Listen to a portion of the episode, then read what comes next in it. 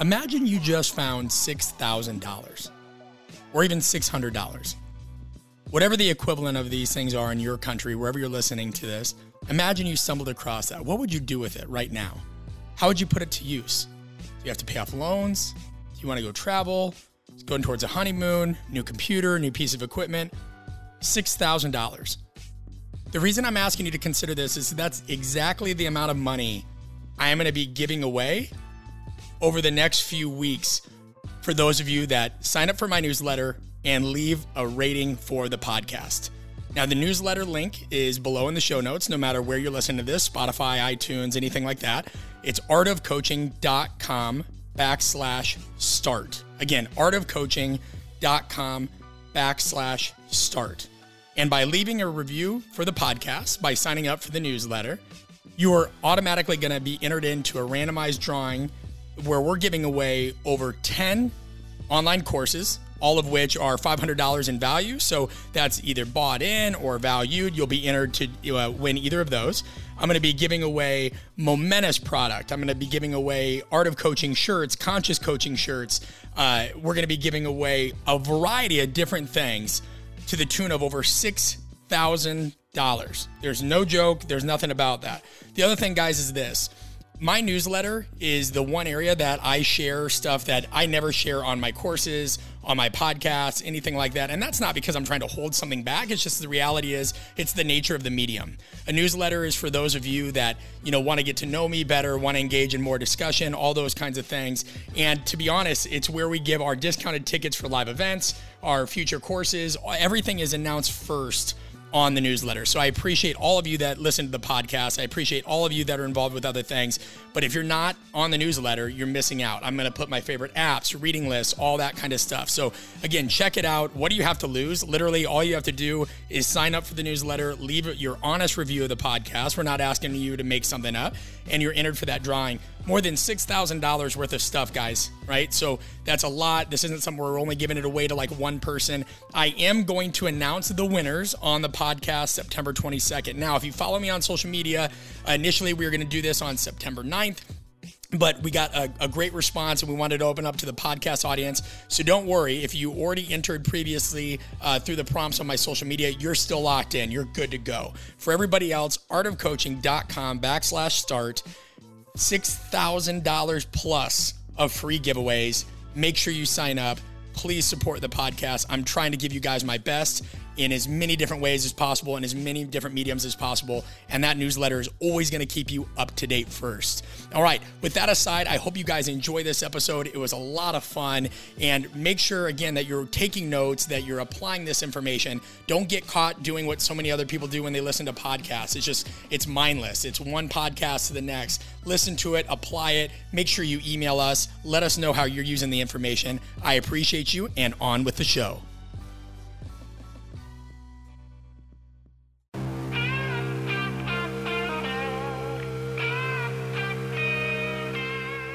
Welcome to the Art of Coaching Podcast, a show aimed at getting to the core of what it takes to change attitudes, behaviors, and outcomes in the weight room, boardroom, classroom, and everywhere in between.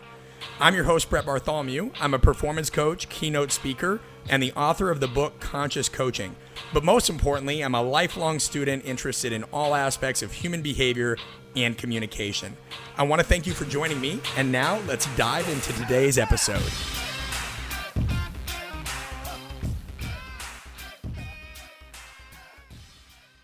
Welcome back, everybody, to another episode of the Art of Coaching podcast. I am here with Mike Golic Jr. Mike is a host for ESPN, a regular contributor on Golic and Wingo, uh, a former college football player, academic All American at Notre Dame, and now a master of oration and all things pop culture. And that'll definitely come through on, on the conversation today. Um, Mike also had stints uh, with the Steelers, the Saints, and the Alouettes. We met, uh, man, it probably would have been around 2012, 2013 when I had the opportunity to coach uh, Mike and his brother Jake. Mike, it's an honor to have you on the show, man. Anything I missed there? No, man, you you nailed it. Thorough as always. I appreciate the uh, the master of pop culture nod there. I think I'm still working diligently in that dojo to get to some of my peers, but uh, as I say at the award shows, it's an honor just to be nominated. there you go, man. A nice alliteration there. Diligently in the dojo. Mike, one of the things that's always drawn me to you from the first moment that we met, I remember I was just going down, we were doing some soft tissue stuff before we were training, and I introduced myself, and you have like a command and a boom to your voice and just a way of projecting personality and competence and engagement, unlike any I've ever seen. And now that's obviously shining through with what you're doing with ESPN, uh, all the coverage there, and, and everything you're starting to do as you segue into more of the college football space. I mean, you're kind of like everywhere on ESPN now, but like, where did that come from? Where did your ability to just communicate and speak at such a high level come from? Uh, I, think some of it was certainly natural. I mean, obviously, my my father and the, the line of work he's been in and doing this in radio for the better part of two decades now. Uh, I think I can attribute some of that to good genes. He was the same way, very personable as a player.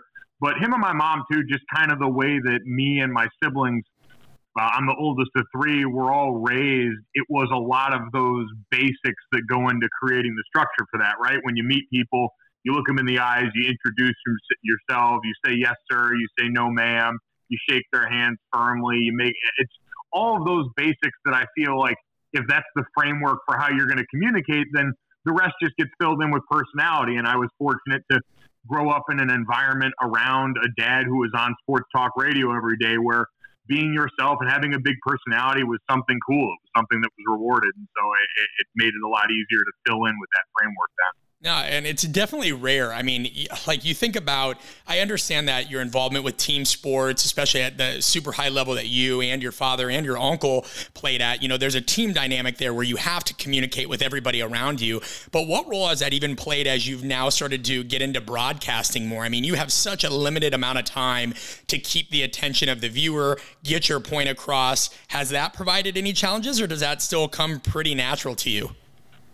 Uh, no, that's definitely provided challenges because uh, I think, and, and, you could certainly speak to this. You know, whatever whatever you're doing, a lot of the same skills can apply, and whether that's you know, in, the case of training, sometimes sport to sport, and the different skill sets and base things that can apply. But there's always going to be things specific and germane to everything, and so yeah, for a long time, I, I got used to working and communicating in sports and what I needed to do to communicate best with teammates and coaches to get things done. And it, it's different on this side. You know, the way I have to communicate with producers, navigating the bureaucracy of, of you know, uh, the the corporate brass side of ESPN, but then getting on the show, like, all right, I, I have to, you know, even as personable as I am, I have to structure things differently if I want to hold someone's attention. When I build out an argument for something, I've got to lead with my strongest stuff. I've got to kind of try and craft a hook so that someone's going to want to stick around. And so it kind of required me to and I always said this, this is the difficult part of transitioning from sports to this is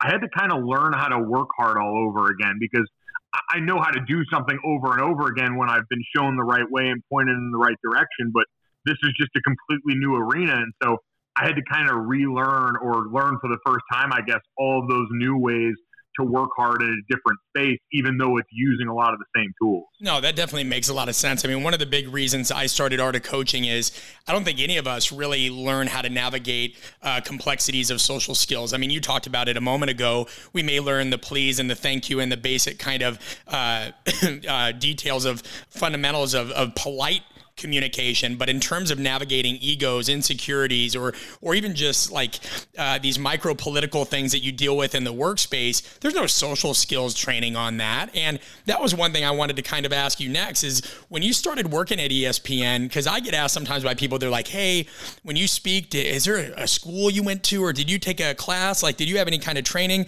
Like, do you guys have that at ESPN? Do they have some kind of uh, almost semi-formal education that as you come in that they help you kind of find your voice and, and learn different tricks of the trade when you're on the air?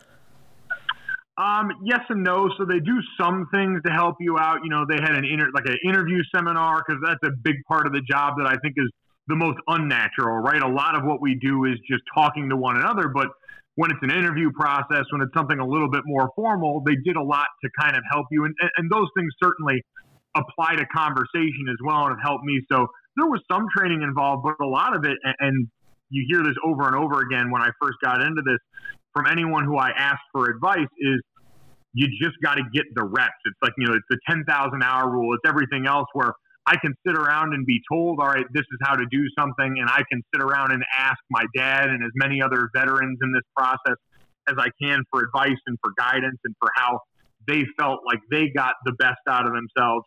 But at the end of the day, I still have to go out there and kind of learn by making mistakes. And so for me, I got to host a radio show from four to six in the morning Eastern time when hardly anyone was listening. And so I was allowed to, thankfully, and, and I am certainly appreciative of this, I was allowed to kind of make mistakes and try things out and figure out, all right, w- what is my voice? What am I comfortable saying? What are the things I want to get across? And, uh, you know, I, I think really just this past year is the first time I started to feel like I had any real handle on that. And I've been at ESPN for almost five years now. It'll be starting five years this fall. So it's definitely been a process. Yeah, and I think you bring you mentioned something specific there about having almost kind of this safe place to fail and get the reps right when you did that early morning show. That's something that I found that you know coaches don't when when we talk about communication, most coaches kind of take that for granted because they feel like, "Oh, I communicate every day. I'm getting the reps." And I'm like, "Yeah, I mean, that's coaching, though. I mean, there's other elements of communication that you've got to deal with, right? Because it's not always explaining something to somebody. There's a lot of negotiation involved with coaching. There's conflict resolution. There's all these other things. And so, um, you know, did did you ever just feel like, wow, like uh, it's amazing that I feel like I've communicated my whole life, but now I've got to really focus on things like my cadence, clarity, control, and all those things on on such a higher level, or does that just kind of come secondary to you? I mean, when you listen to yourself, I mean mean, what what thoughts came to your mind when you hear yourself on the air for the first time? Yeah, I, think it is a lot of that. It's a realization of how much goes into something that I came into this going, all right, I, do this. I communicate and I talk pretty well. I'm pretty funny. I do all this so well naturally. And it definitely helped coming in, but it's like anything else. When I sit around and go, all right, well, I don't just want to be good at this. I want to be the best at this. And you start to hone in and you start to have people whose ears you trust taking you through it and helping you hear these things. And whether it's you know a, a, verbal crutch that you're falling on whether it's something that you're using to buy time in a spot where you don't need to you learn all these things about the way you communicate. And it's funny because now i feel like on the other side because of the work that i've been putting in at espn and the way that i feel like i've started to grow in this it's actually made me a better communicator going back to real life. You know i, I focus more on being a better listener because that tends to be the one thing and probably the best bit of advice I got when I started doing this was really listen to people when you're on air with them, when you're talking to them, if you're interviewing them, because that's where all the best stuff comes from. And so it, taking advice like that, taking principles like that, that again would seem like second nature and, and day one stuff, but you never really think about as much when you're just going through your day to day. All of a sudden, I'm focusing on it like a craft, and I, I, think it's made me a better communicator in the real world outside of work, away from the microphone. Yeah, I'm glad you mentioned listening. That was one area where I started uh, growing a little bit more, just doing podcasts, being a guest on other people, is because I noticed sometimes on other people's shows, it was almost as if they weren't listening to have a discussion; they were listening just to ask their next question.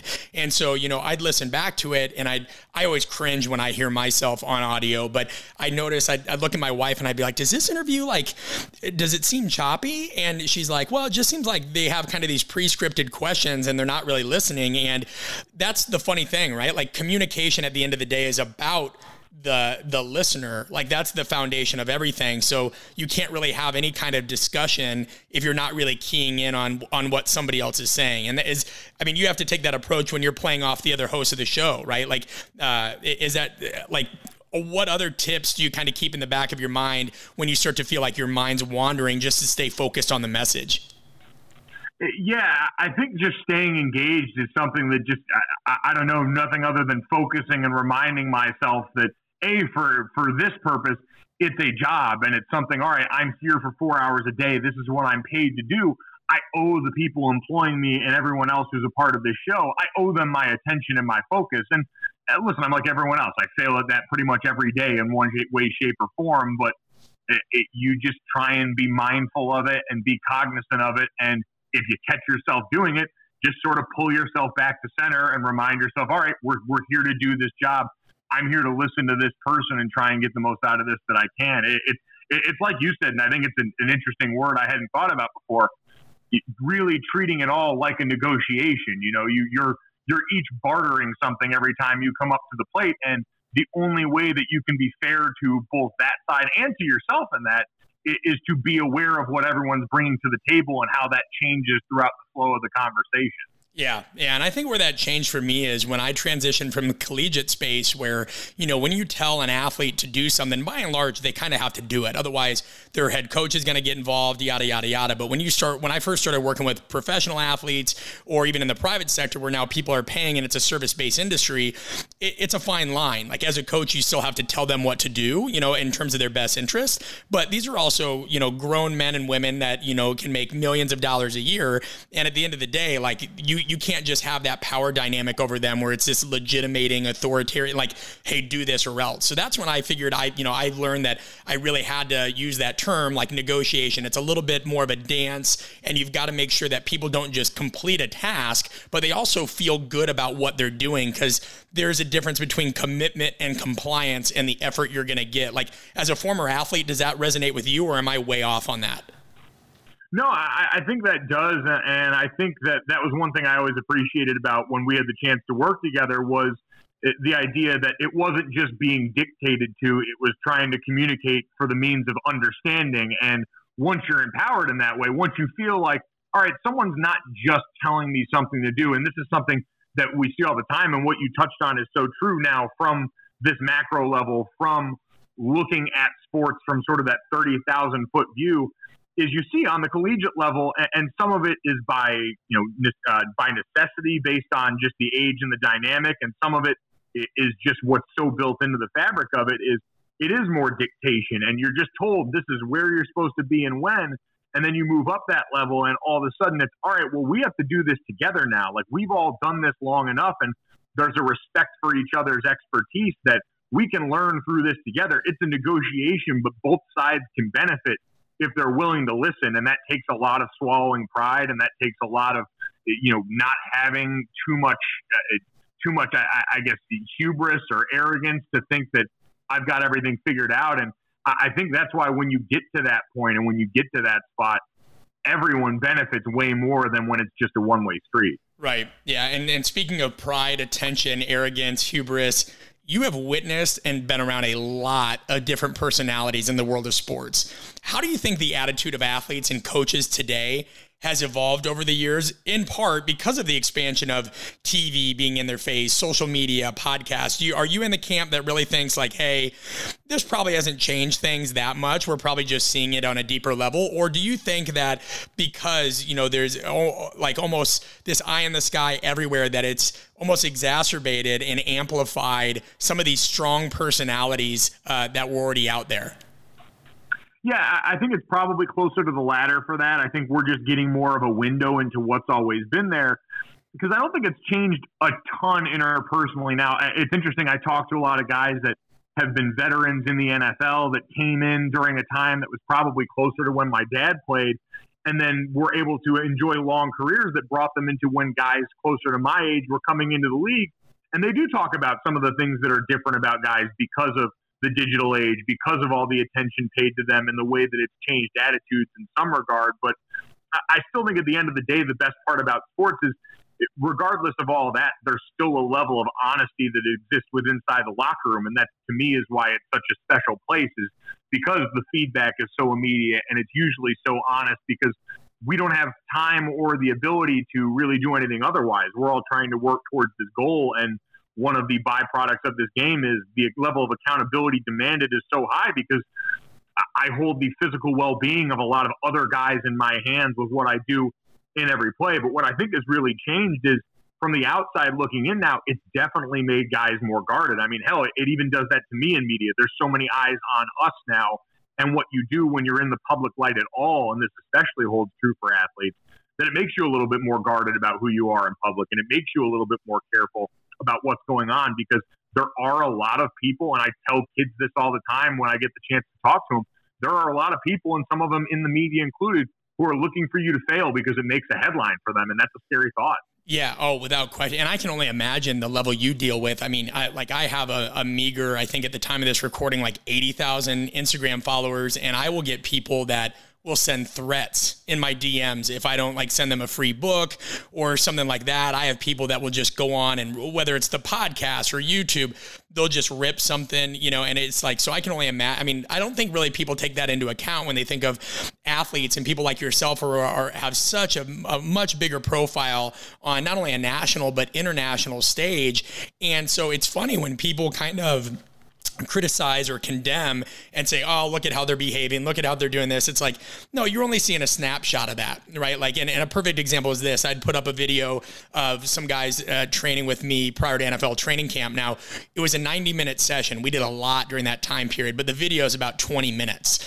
And inevitably, somebody's like, oh, you know, we didn't see this, we didn't see that. I go, bro, it's a 20 minute snapshot. You know what I mean? If you want to see all those things, come and watch. And I, I just think that's an important element for most people to consider consider is, uh, you know, when you hear about how somebody reacts or approaches media, you've got to consider like wh- what they're dealing with and the things that go on behind the scenes. I mean, how did you deal with that? Because we hear a lot about and whatever people think of the term, right? Like whether it's cyberbullying or trolls or whatever. Like, how do you deal with that? Is it something you just kind of like, eh, whatever, I brush it off because you know you have so much coming at you all the time, or was there a time where that shit got to you and you're just kind of like, whoa, how do I uh, how do I deal with this at the level I'm at now? Yeah, I think it changes by the day. You know, you have you have good days and bad. You have days where you're a little more focused on it, maybe have a little bit too much free time, and all of a sudden you wander into your mentions and you see the one thing that kind of hits a nerve because hell, most things that really bother us have enough of a kernel of truth, uh, whether it's a, an actual truth, whether it's an insecurity it preys on.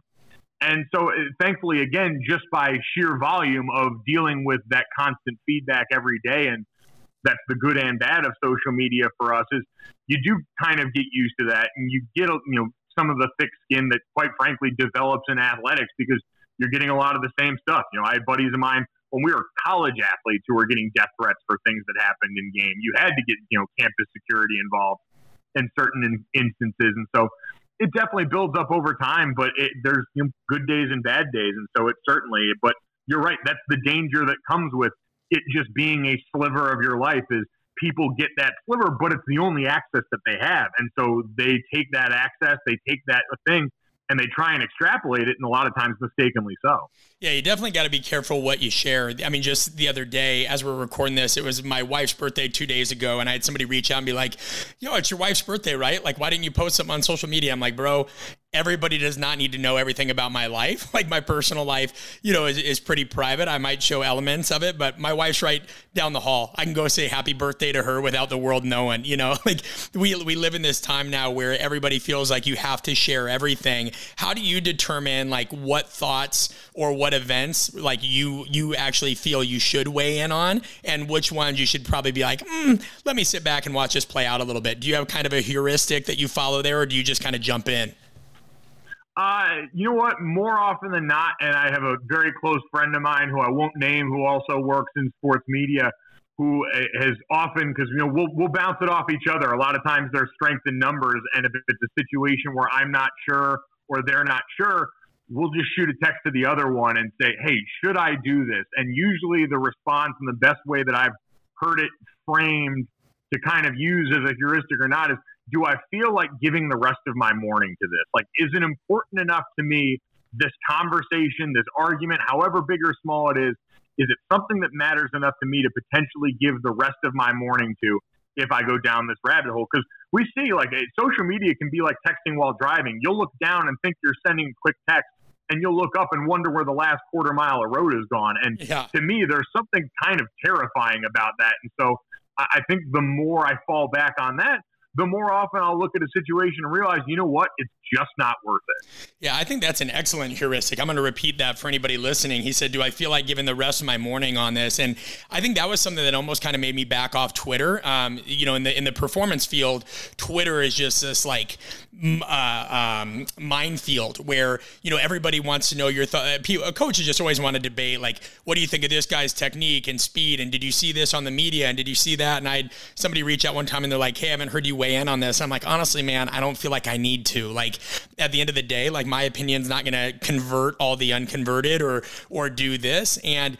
you know, you you do have to start thinking like that. You do have to say like, what do I feel strongly enough about that I do want to have to like I know I feel compelled to have to check in on later in the day. And you know, if, if somebody wants to get an argument about you know which exercise is best, this that and whatever, there's conferences they can go debate that on. Like I'm not going to do. I'm not spending my my day on Twitter getting into that. So I love that heuristic. I think that's super useful. Um, is there anything else you want to touch on that before we jump to the next thing? Because that was a that was a really good point.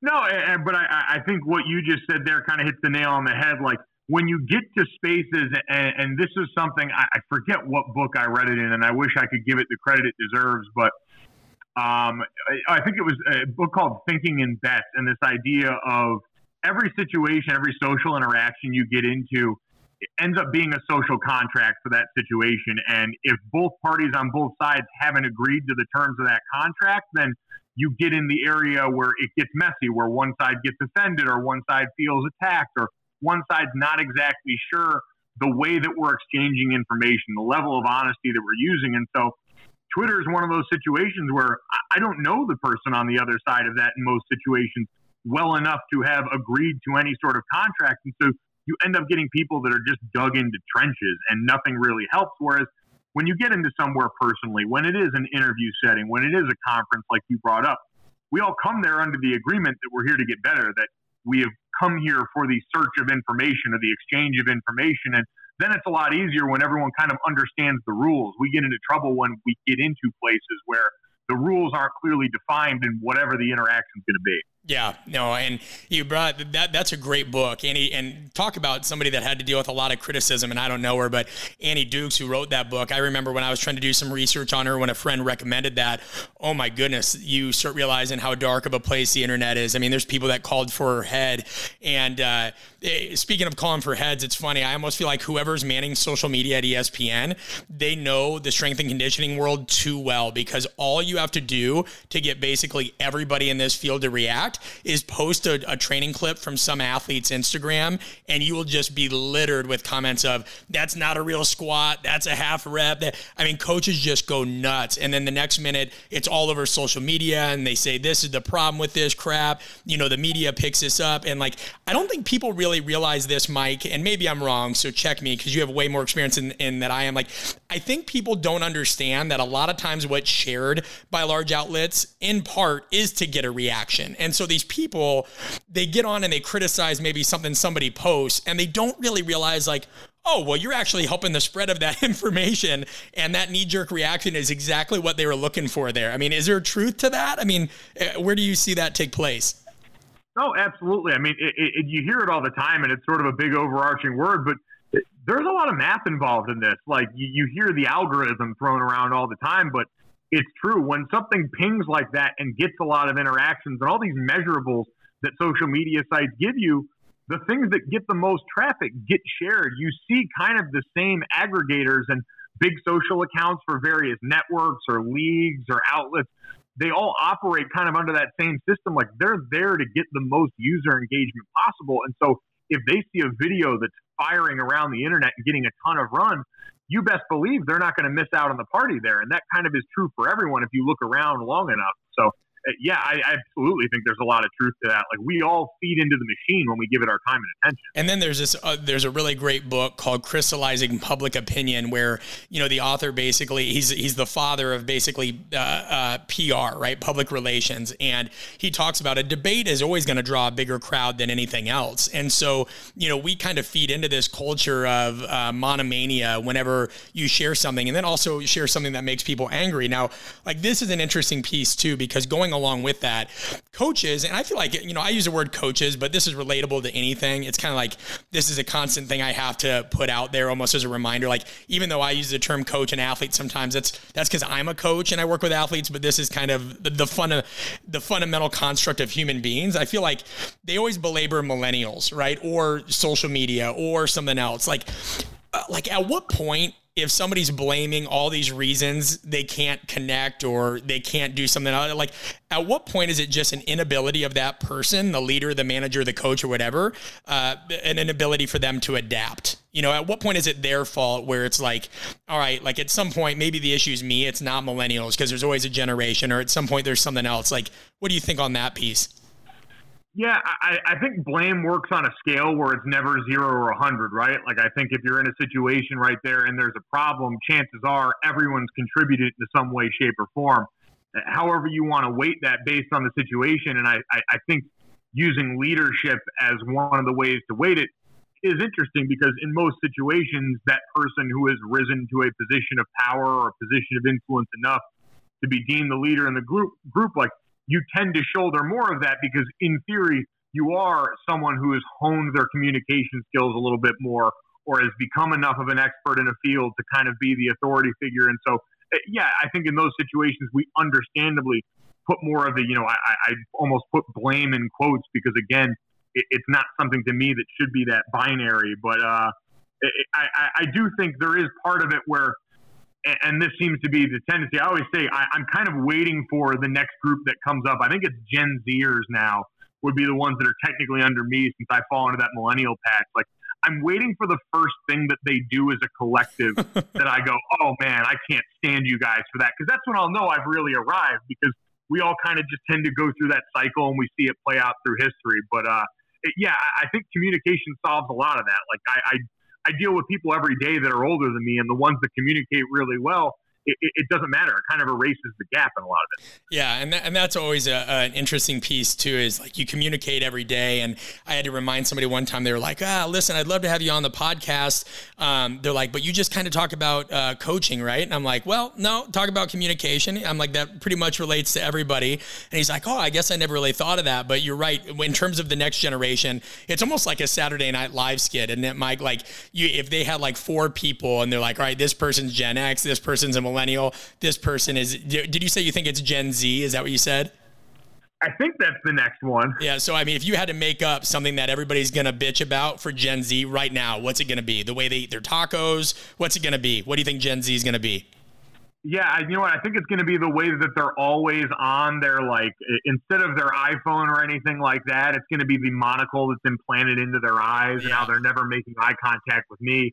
They're always texting their friends with telepathy or whatever sort of strange technology they've developed in that. Yeah, it's kind of like Jax from Mortal Kombat. I think the kids are always going to be playing with their bionic arms instead of paying attention, and that's just going to start a rampage, and people are going to get, you know, they're going to get really angry because now we. It's not that we just don't know how to communicate. Now everybody's just breaking things with their bionic arms.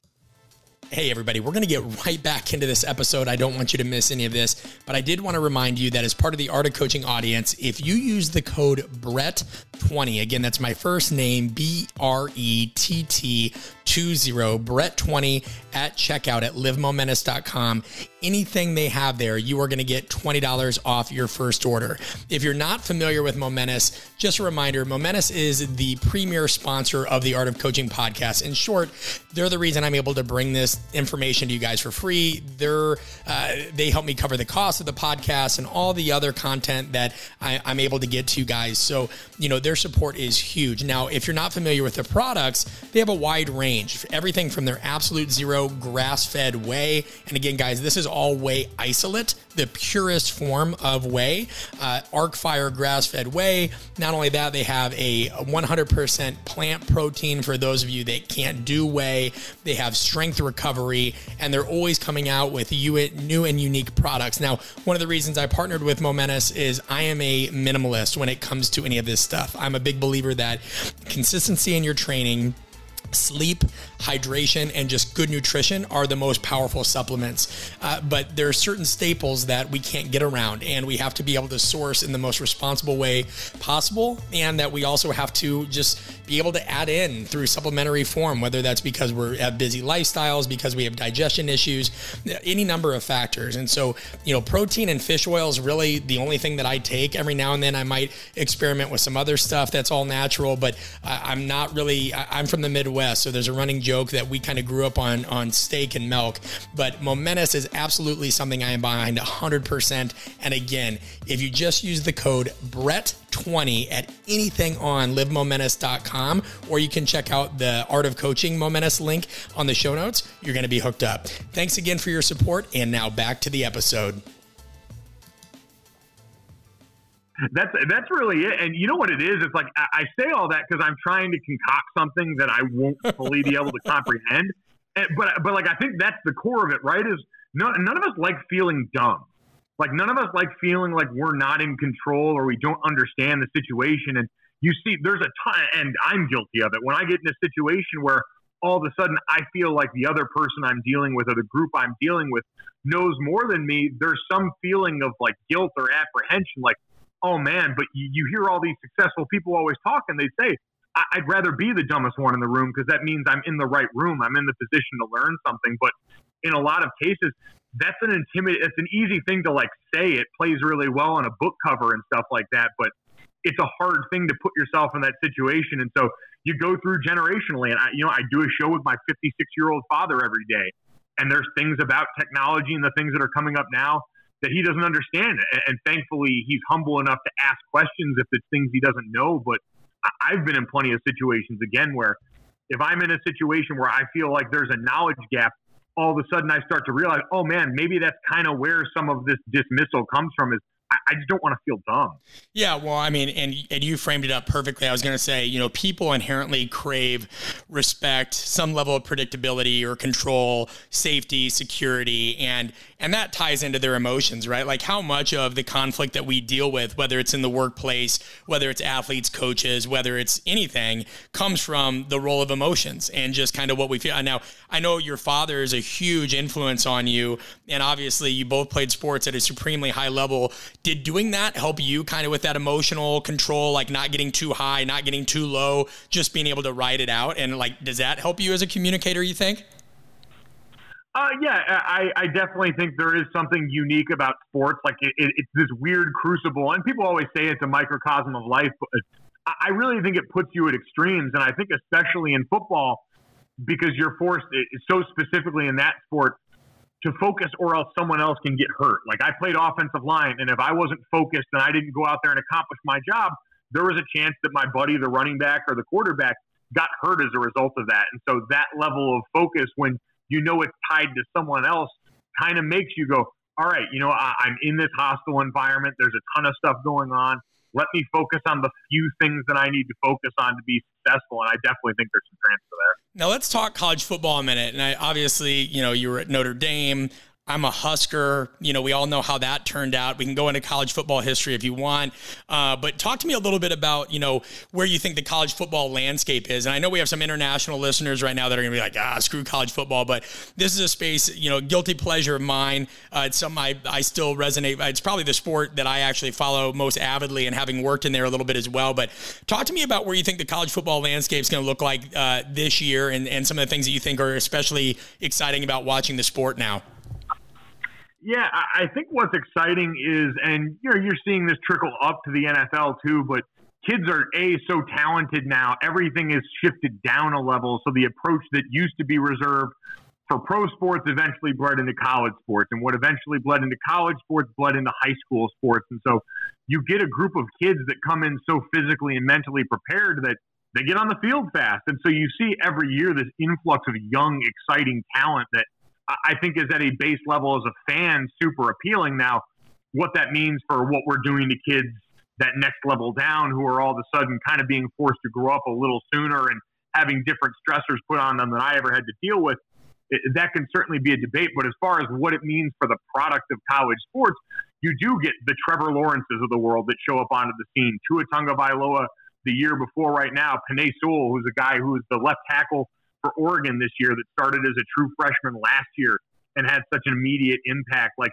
to see how far athletes have come, even since you know six or seven years ago now that I was in college athletics, it's pretty cool to see in the maturity that comes along with handling everything that happens with that. So I think that I think the development of the college football playoff has made for an interesting new round of debates, but has certainly made for an exciting product. Like college football may only have four teams that make the end of the year playoff, but each and every week has this sort of elimination feel to it. It starts, you know, in week one this year, Auburn's going to play Oregon, and Oregon comes from a Pac 12 that has been left out of the party in a lot of different ways in the college football landscape and probably feels like they have to wear the shield of the Pac 12 right. on their back as they go into this one. And so you get early season compelling matchups like that. You get that do or die feel every week that uh, I think is unique to football, but it definitely has a, a, an even more heightened feel in college football. That's a good no. That's a good analysis. I mean, I'm a little bitter you didn't take the bait with my jab at uh, Notre Dame and Nebraska, but whatever. Um, but like I wanted. hey, to, listen, I'm high on Scott Frost, and so are a lot of people at the network. I had Dan Orlovsky, who's one of our best college and pro analysts, say he's Nebraska's his sleeper pick to make the playoffs. So that's a wide open side of the Big Ten, no doubt about it. Yeah, I'm a little bitter though, man. You know, one, uh, of their assistant coaches a while ago when they were at UCF together had asked, for, you know, he's like, "Hey, would you send a copy of your book?" And uh, I sent one for Coach Frost too. And I'm like, "Hey, Coach Frost, I'm a I'm a Nebraska kid, born and bred as well. Would love your opinion on this. Thanks for all you do for the state." Never heard back from him, so I doubt he's going to listen to this. But you got to give him some heat for me if you ever uh, have a chance to break bread with him. Just be like, "Hey." This guy's pretty pissed that you haven't he hasn't heard about his book yet. Um, on a serious note, like with college football, everybody talks about recruiting being you know the the the biggest uh, thing, right? Like oh, if you get this recruit, and we know, like I mean, you see it as a player. I saw it as a strength coach. So many of these five stars and whatever stars never even pan out. But I almost think more interesting than recruiting now. I think the thing that nobody's really talking about on a general level, I know you guys cover it on the networks, is the transfer rule. You know, because now it's almost like a free agency that's been. You talked about all the things that go up into the NFL and influence up and down. But talk to me about what you think this transfer rule and explain it to the audience a little bit, if you don't mind, for anybody not familiar, because the, the reason I want you to talk about this a little, Mike, is because when I deal with coaches, and, and a lot of what I talk about now is buy in, behavior change. The number one thing they say is like, listen, man, we're dealing with athletes now that they come in and we just know we've got to communicate with them differently because they can basically bounce. And so we've really got to find out what drives them. And we've got to spend the majority of our time really like almost kind of um, filtering out ones that have not behavior issues, but like people that just really aren't clear on their focus because we don't know if they're going to abandon the team later on. Can you talk about the complexities of the transfer rule and where you see that going and impacting the sport? Yeah, so like you said to start, the, the transfer rule as it sits now basically allows for guys to enter something called the transfer portal that's a little bit different now. The undergraduate transfer rules haven't really changed. If you transfer while you're still in your, you know, initial 4 years of eligibility, you're usually required to sit a year. Now, what we've seen a lot more is these hardship waivers that guys can get signed that'll make them eligible to play immediately. Justin Fields, who's going to be the quarterback at Ohio State this year, who was at uh, Georgia the year prior as a true freshman, got one of those and now is going to be eligible to play right away at Ohio State. So you're seeing a lot more of that. The transfer portal that everyone hears about now is one of the big buzzwords. Just allows kids to test the water of, all right, who might be interested in me if I'm transferring without having to tell their coaches, which was something I only learned of recently as a caveat to what the transfer portal was. And that part to me is is interesting, and it's a double edged sword because a lot of the the player in me looks at this and says, "Yes, this is a positive." There are so many guys that I know that I saw that found themselves in situations where they were sold a false bill of goods, and now they're in a spot where when I was playing, you didn't really have a way out that didn't have you sitting a year and cost you one of the precious few years of college football. And that's the big difference between college and pro. You only get four years of playing on the field. You can do it in five years or however many you get if you redshirt, but you've got a limited window. And so for guys that found themselves in bad situations, we used to just fall back on these cliches and say, well, you got to work your way through it. Well, you got to this or that. Well, you know what? The coach may have also lied. The coach may have gotten fired. The coach may have taken a different job that he wasn't initially, you know, telling me about when I came to this particular school. And so part of me thinks, yeah, it, it levels the playing field. But I also want to do the right thing and hear out coaches on the other side who say, yeah, it, it is changing the way that we have to communicate. It, it's changing the way that we have to build teams and recruit coming in, which is difficult, but you're also dealing with a system where most of those guys are, are paid and paid handsomely, and a system where that's going to be the disparity between players and coaches. Part of me, again, we kind of touched on this before, when you're in the position of leadership, and especially the leadership of kids that are between 18 and 22 years old, more of the onus probably should be on you to do a better job of communicating, to go out of your way to make sure, all right, we are communicating everything as fairly and honestly as we can in this situation. Right, and that's one thing that drives me nuts about coaching culture is, you know, I, what I want to say when I hear this stuff, and again, complaining is, oh, so what are you saying? Like, you really have to like work harder at understanding kids? Well, rightfully so. You know, coaches, co- I think people forget that like coaches are not always forthright, but there's this thing where, right, if we oh, if we turn on the news and we hear about a CEO of a Fortune 500 company or somebody from some big tech firm or something else, they're involved in some kind of scandal or they're well, it's it's kind of business as normal. We expect that. We've heard that a lot. But people act surprised when they hear that a kid might not be treated well or that you said was was sold a false bill of goods or that a coach didn't do anything because there's almost this like halo effect, right? There's this martyrdom that kind of follows coaching culture and almost kind of protects it. Sure, like when we hear something like it's just not that same kind of quotidian, oh, I expected that to happen. It's almost like coaches get a pass and then then it's easy to go back and blame the kids again. It's like, how do you call yourself a leader if you don't expect this to be a two way negotiation? I mean, and not, not, not to mention the fact that you're dealing with adolescents. I mean, people from the age of 18 to 24 are really still considered adolescents. And one thing I talk about in a lot of my lectures and in my book is like the brain, the part of the brain that is rational is not even fully formed yet. The prefrontal cortex, like these people are literally a different animal at certain periods of their life. And anybody can fact check that. Prefrontal cortex usually fully developed around 25. Of course, there's outliers. But so coaches should have to take ownership and say, hey, I'm not always dealing with rational people. They're easily influenced. Um, they may not have listened. They may have gotten caught up in their own hype.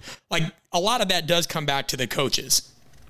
It, it certainly does. And the one thing that I always do empathize with the coaches is you're right. You are not dealing at times with rational players in a lot of this. But at the same time, I'm always kind of cognizant, and this is something I didn't really notice until after when I went back and talked to my coaches, is we talk a lot about pay for play because there's so much money in college football right now. But that's also created stress on that end too. Like I, I knew coaches on my staff at Notre Dame who were paying two and three mortgages at a time because they had been fired from other jobs or the staff they had been with had moved or gone somewhere else. And so they had to uproot their lives and their families. Like what you've done and the influx of money in college football is you have asked a bunch of coaches that are well paid in a lot of instances, but are, are still doing this as the means to feed their family. You've asked them to feed their families on the, the, the backs and the whims of, like you just said, 18 to 24 year olds that are still developing. And there's part of that from that end that's kind of a terrifying thought. And with the way that universities turn over college coaches so rapidly now, there's a sense of urgency that I think in a lot of instances has made coaches worse teachers because you're, you're coaching in a lot of instances scared. You're coaching for your job. And so instead of focusing on, all right, here are the things I know we need to, need to do to succeed, it's here's the things I know that are going to get us not beat. And, and those may not sound like they're worlds apart, but when you see it applied on a day to day basis, they end up making a huge difference. And so uh, it is, it's a unique stress and it, it's different. And as people rightly point out, it's the better of the two because you're still being paid money for your services in this field in a way that the kids aren't in a lot of this, but it, it's a unique stress what's asked of them, and because you know they got a boss too, and it, it creates a weird environment. Right. Well, it's like I think it was Ali that said it. Right. He's like, it's not the mountains that wear you out; it's the pebbles in your shoe. So even though people are getting paid handsomely in some respects, it's not necessarily that. Right. It's it's the constant moving of your family. I mean, my wife and I collectively, like I've moved 15 times in my life, and that's through uh, just college, grad school, internships, a job promotion, you know, this and that, and and, it's part of it's just being in the strength and conditioning industry. You talked about turnover. You know, that's something where it gets even stickier because oftentimes strength coaches can't directly influence wins and losses. Now, they play a role, they're a cog in the machine, right? Like dumb training practices uh, can mitigate a lot of things, but it gets even worse for strength coaches. Talk to me uh, like about uh, just again, as somebody that's uh, a, a, former player and now somebody that reports it and sees it on a, a broader national stage, talk to me about your perception of the role of the strength coach now in this realm. I mean, we hear about coaches saying like it's it's one of the most important hires. Yet, whenever you turn on the TV, one thing that always inflames our industry, Mike, is co- strength coaches are always kind of like projected as cheerleaders, right? Like, is is do you still think that's the popular sentiment? And if so, what can coaches do, strength coaches, to kind of make themselves be taken a little bit more seriously on the national stage? Yeah, so it's interesting, right? Because we see what, again, going back to what we talked about before, what plays well on social media? It's the strength coaches breaking boards over each other's backs before a game or giving some crazy hype speech out on the field that ends up getting shared and ends up doing well. And so people like that. Everyone likes good, positive attention and feedback. What you're talking about on the other side is, is absolutely true. Anyone who's been inside of the machine understands that outside of the head coach, the person that sees and gets to affect, especially at a foundational level, when you're talking about guys whose bodies are still developing. You know, the strength training approach in college is so different from professionals because you're dealing with guys that are just growing into man bodies versus guys that are already there. Like the strength coach sees more of the guys during the year than probably anyone else on the staff. And so that influence both physically and from the tone they set emotionally and mentally and, and what the messaging is is so invaluable. I, I don't know if it's providing more access to that part. You see teams will put videos up from inside their strength and conditioning room, but I think making more of those teachable moments available, making more of those things that are a, a, part of the winning process. You know, we talked to Bill O'Brien on the show just to, uh, just yesterday, the head coach of the Houston Texans, who said he would love to see the uh, joint practices that NFL teams do during the preseason televised because, as he said, you would see the thought that goes into each period and how it's planned out, each practice, every rep, and how it, much it matters to both teams. And he thought there's value in that. I, I think you could probably apply that here and say, if you brought people inside more of those teachable moments instead of just you know, the ones that look really flashy and great, maybe then the outside world understands what we all kind of know. Well stated. I mean, essentially what you're saying there, if I heard you correctly, is if they could show and, and use the term teachable moments, I think of process and context, right? A lot of times we only see highlights, we see snapshots, but we don't see the process and context. And that's where the learning takes place, right?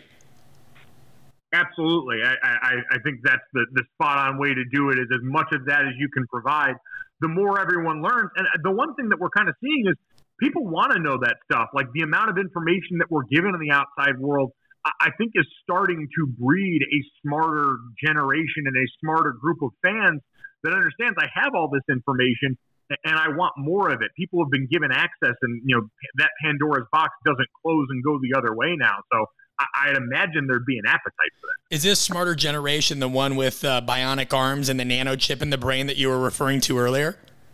Yes, exactly. They are tearing my arms off as they ask me for more informed videos and content for the internet. Yeah, I mean, it makes sense. I mean, listen, you you you make an excellent point again. Is people there? There's a hunger for that. So here's here's like a, a hot seat question for you then, and I've been on you about this for a minute. I, I want to know then, like, you know, I always say this, and, and at first it was jokingly. Some friends and I were sitting around, we were watching ESPN, and I said, you know what, man? They have an NFL insider, a this insider, a that specialist. Oh, now a former GM is doing this. Still no love for the strength coach, right? Like when you hear about the injuries that go on at training camps, or you hear about things that go on here, or when you when you show like, uh, you know, there's always something about somebody's training regimen or whatever. I want to know what it's going to take to get. I don't even know what you'd call it. Where's the EN ESPN insider strength and conditioning coach segment. Like, how do I apply for this role? Because I want in. Yeah, no, listen, I, and you know what? I think that's something, and I credit now, it's not the exact same field, but I think it's similar in the understanding of an area that is so vital that is underserved is uh, physical therapy, PTs. Stefania Bell, who works for us and who is our injury expert at ESPN, does a lot of great work as someone who covers a lot of this, as someone who's very close with a lot of strength coaches. And so I, I think her really starting to carve out that voice, and she has had to battle for it. She has worked extremely hard across a wide variety of sports to try and apply that knowledge and give that information to people that, uh, you know, I, I think as it comes up and as more people like yourself and other voices in this area come to form, it's going to be because people like Stefania who are in it doing it now have really started to, I think, create a place. Like we were talking today about Andrew Luck's uh, the lower leg injury that he's dealing with right now that yep. started off labeled as a calf strain. and has now turned into some sort of ankle or bone, according to Dr. Jim Irsay, which is absolutely tongue firmly planted in cheek. But the first person I texted and the first person we called to try and get on the phone was Stefania because she has such a unique understanding of this area. And so I think for things like that, it is really focusing on all right, you know, where where can this be a useful part of the conversation? And I think that's definitely one area that probably goes underserved. Yeah, well, I mean, yeah, it's awesome that you have the injury expert. I just think that the performance expert, I'm going to continue to lobby for that. I'm going to implore my listeners to just pepper your social media and ESPNs with, you know, just saying like uh, we want a performance expert on there. Because here's the thing, like, um, you know, we were talking. To, this gets brought up a lot. Like, you, what most people don't understand is the politics that go on on that level, even in the performance space. Oftentimes, strength coaches are hamstrung by head sport coaches coaches or even people up or down the chain in terms of what they can do. You know, there's a lot of times where, and, and you see there's just a lot of competitiveness in the field. You know, athletes will come back and, you know, I'll say, hey, what, are you, what are you doing in season? Or I'll have a chat with their strength coach because you try to integrate and work together. And they can't do some of the things they want to do, you know, because they might have a GM or a coach that's like, hey, I've won four Super Bowls. This is how we did it. This is how I want you to run it in the weight room. And so now they've, they've completely taken the expertise away from that individual, let alone the autonomy. And then the team will get, you know, it can get crushed by injuries, non contact injuries, and then everybody wants to point the finger at the strength coach. And so they're just, I mean, and even you look at the Achilles and calf and hamstring, I mean, a lot of this comes down to the length of the CBA. I mean, these guys don't get a long off season, and then they have to go back and forth between their team strength and coach, uh, uh conditioning coach, or people in the off season like myself. And, you know, they might be running on different surfaces. An athlete the other day, I'm like, hey, man, you're, you're, I heard your hamstring kind of uh, was acting up on you. And he's like, yeah, you know, and I said, well, uh, in the off season, like where were you, where were you doing sprint work? What kind of surface were you running on? And I just don't think a lot of people understand the nuances of this. It's not as simple as like, oh, somebody did too many of this exercise and whoops, that happened. It's all so complex. It's something you know, but I just feel like it's harder for the greater audience to understand. Does that make sense? No, definitely. And I, I think that's, that's kind of the constant challenge for all of us is to take a complex subject like that and to take complex points and, and turn them into bites because unfortunately, and you know, podcasting is one arena where we can have this longer form conversation, but when we get onto radio, it's got to be all right, what's the bite that unfortunately, and the, the basis for all of ours is yeah. even as we have a bigger appetite for knowledge, when you get back to a place like radio, it's still this economy of time where so many people are flipping through so quickly that we've got to constantly fight that battle of finding a way to make sure it is couched in a way and wrapped in a way and, and made palatable enough to where someone's going to remain interested long enough to keep the dial tuned that way. Like it's a very weird feedback system for sure, but it, the, like we said, the knowledge appetite is certainly there. So finding spots where it's relevant to put in there, I, I, think is probably one of the next steps, right? In the way we cover all. Yeah, that's a beautiful point. And that was actually my rebuttal when some people would say, Hey, why don't we have coaches or people like this explaining it? And I said, because listen, a lot of times coaches like to hear themselves talk and they have this curse of knowledge where, you know, they get so mad if they hear a soundbite. Like I think a dietitian was on the news the other day explaining how, you know, gut health and, and she went into this really simple uh, discussion. Boom. Once again, again, on Twitter, people are like, I can't believe she dumbed it down like this. And what I want to say is, you're not her audience, guys. Like the people at home who have no background knowledge in this and are not subject matter experts are the ones that they're trying to get to understand this. Like, quit getting offended because they didn't use the scientific nomenclature that you think is consistent. They have three seconds to get it out. They're trying to talk to the average person. And like, like, how do you think we bridge that gap? Like, I mean, do you think that's just, uh, it's almost like, uh, like uh, it's um, buyer beware equivalent. Like you just have to know. Like, and you mentioned it a couple times. You sign a contract when you decide to watch uh, uh TV or you you decide to turn into a radio show. That like don't expect so damn much out of everything because there's like it's just impossible to cover it all given the temporal context.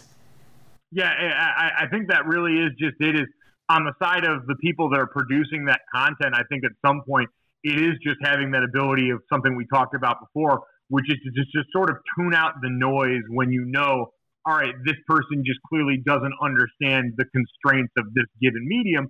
But if I'm speaking to them in another medium, if I'm speaking to them on a podcast or I have the chance to respond online, I can show a level of understanding that kind of takes those fears and takes those doubts and puts them away because all we can do is work with, you know, to the best of our ability within the constraints of whatever platform we're on at the time. You know, you, you deal with the audience that's right in front of you. You know, you're not giving the same talk in front of an audience of people as you would inside the book verbatim. You know, you've got a lot more time to work with inside the pages of the book than you do when you're speaking in front of a crowd of people. And so we just work for the audience and is in front of us at the time being and try our best to understand but tune out, you know, for self-preservation the audience that's chiming in from around. Yeah there's an element there's definitely elements of like ego laziness and impatience. I mean i, I think again you you know this at such a higher level than i do but my one of my biggest frustrations in the past year is i'll have somebody on instagram that wants me to explain something super complex and i'll be like hey brother like i'd love to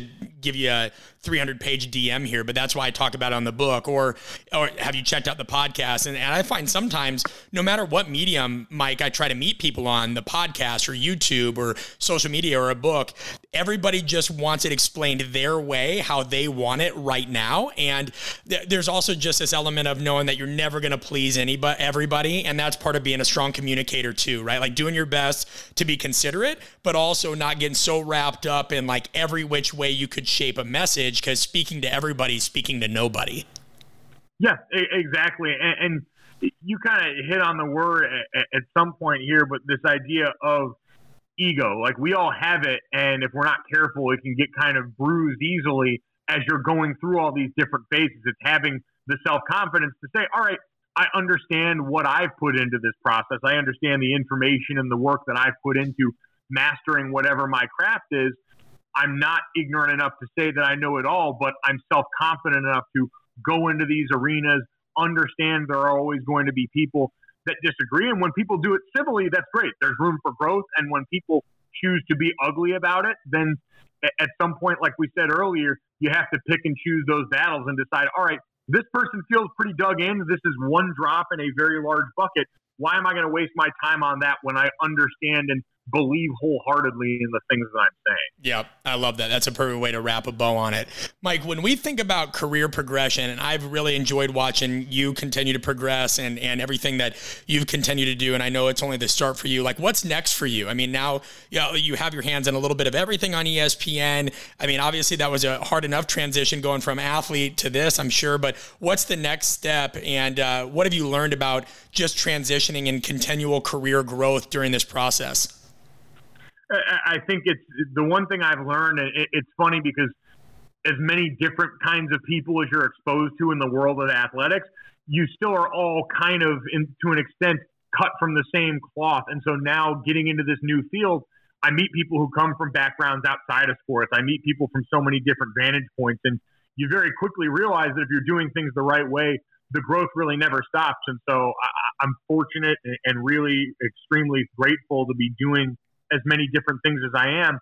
And for me, it's part of a process of whittling it down and saying, all right, what are the things I love doing the most? And then how can I take the things that I enjoy doing the most and make them better and spin them forward, not just do what works well and now. My, my favorite people are the ones that constantly look for places to innovate, for places to where they can put their own unique stamp on whatever's going on. And those tend to be the people that you know, whether they get the praise now or in the future, change so much and do so much for other people. And so uh, those are the people I've sought out, and, and, that's certainly what I'd like to keep doing. Is you know, find the things amongst all the things I'm fortunate to do right now that I'm really the most passionate about, and then figure out, all right, how can I help further that? Well, you used the word fortunate a couple times there, Mike, and I know for a fact I feel extremely fortunate. I'm sure our listeners do too that you spent so much time with us today, man. We covered a lot of topics.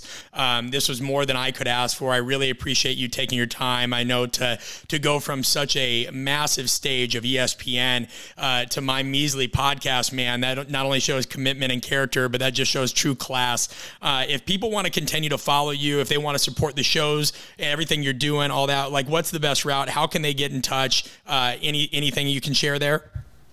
Yeah, absolutely. I mean, uh, for me personally, uh, at mgolic jr. 57 on Twitter and Instagram is, is the, the social feeds you can find me on more often than not. Uh, uh, Golic and Wingo, you mentioned the radio show I'm a part of is 6 to 10 a.m. Eastern every Monday through Friday on ESPN Radio, ESPN2, ESPN News, all that good stuff. And then, uh, you know, I'll hopefully be popping up on, on any number of your screens in the fall. I do uh, rankings reaction show for college football on Twitter on Tuesdays once the college football playoff rankings start. And so if you've got a screen, chances are I'm going to try and weasel my way on it. But uh, it's a blast. And so if anyone feel so inclined to come check it out, I hope you have a good time. Yeah, anybody that didn't think what he said could have been taken in a really inappropriate context, he's going to weasel his way on your screen. That could be get really scary really quickly. uh, yeah, buddy.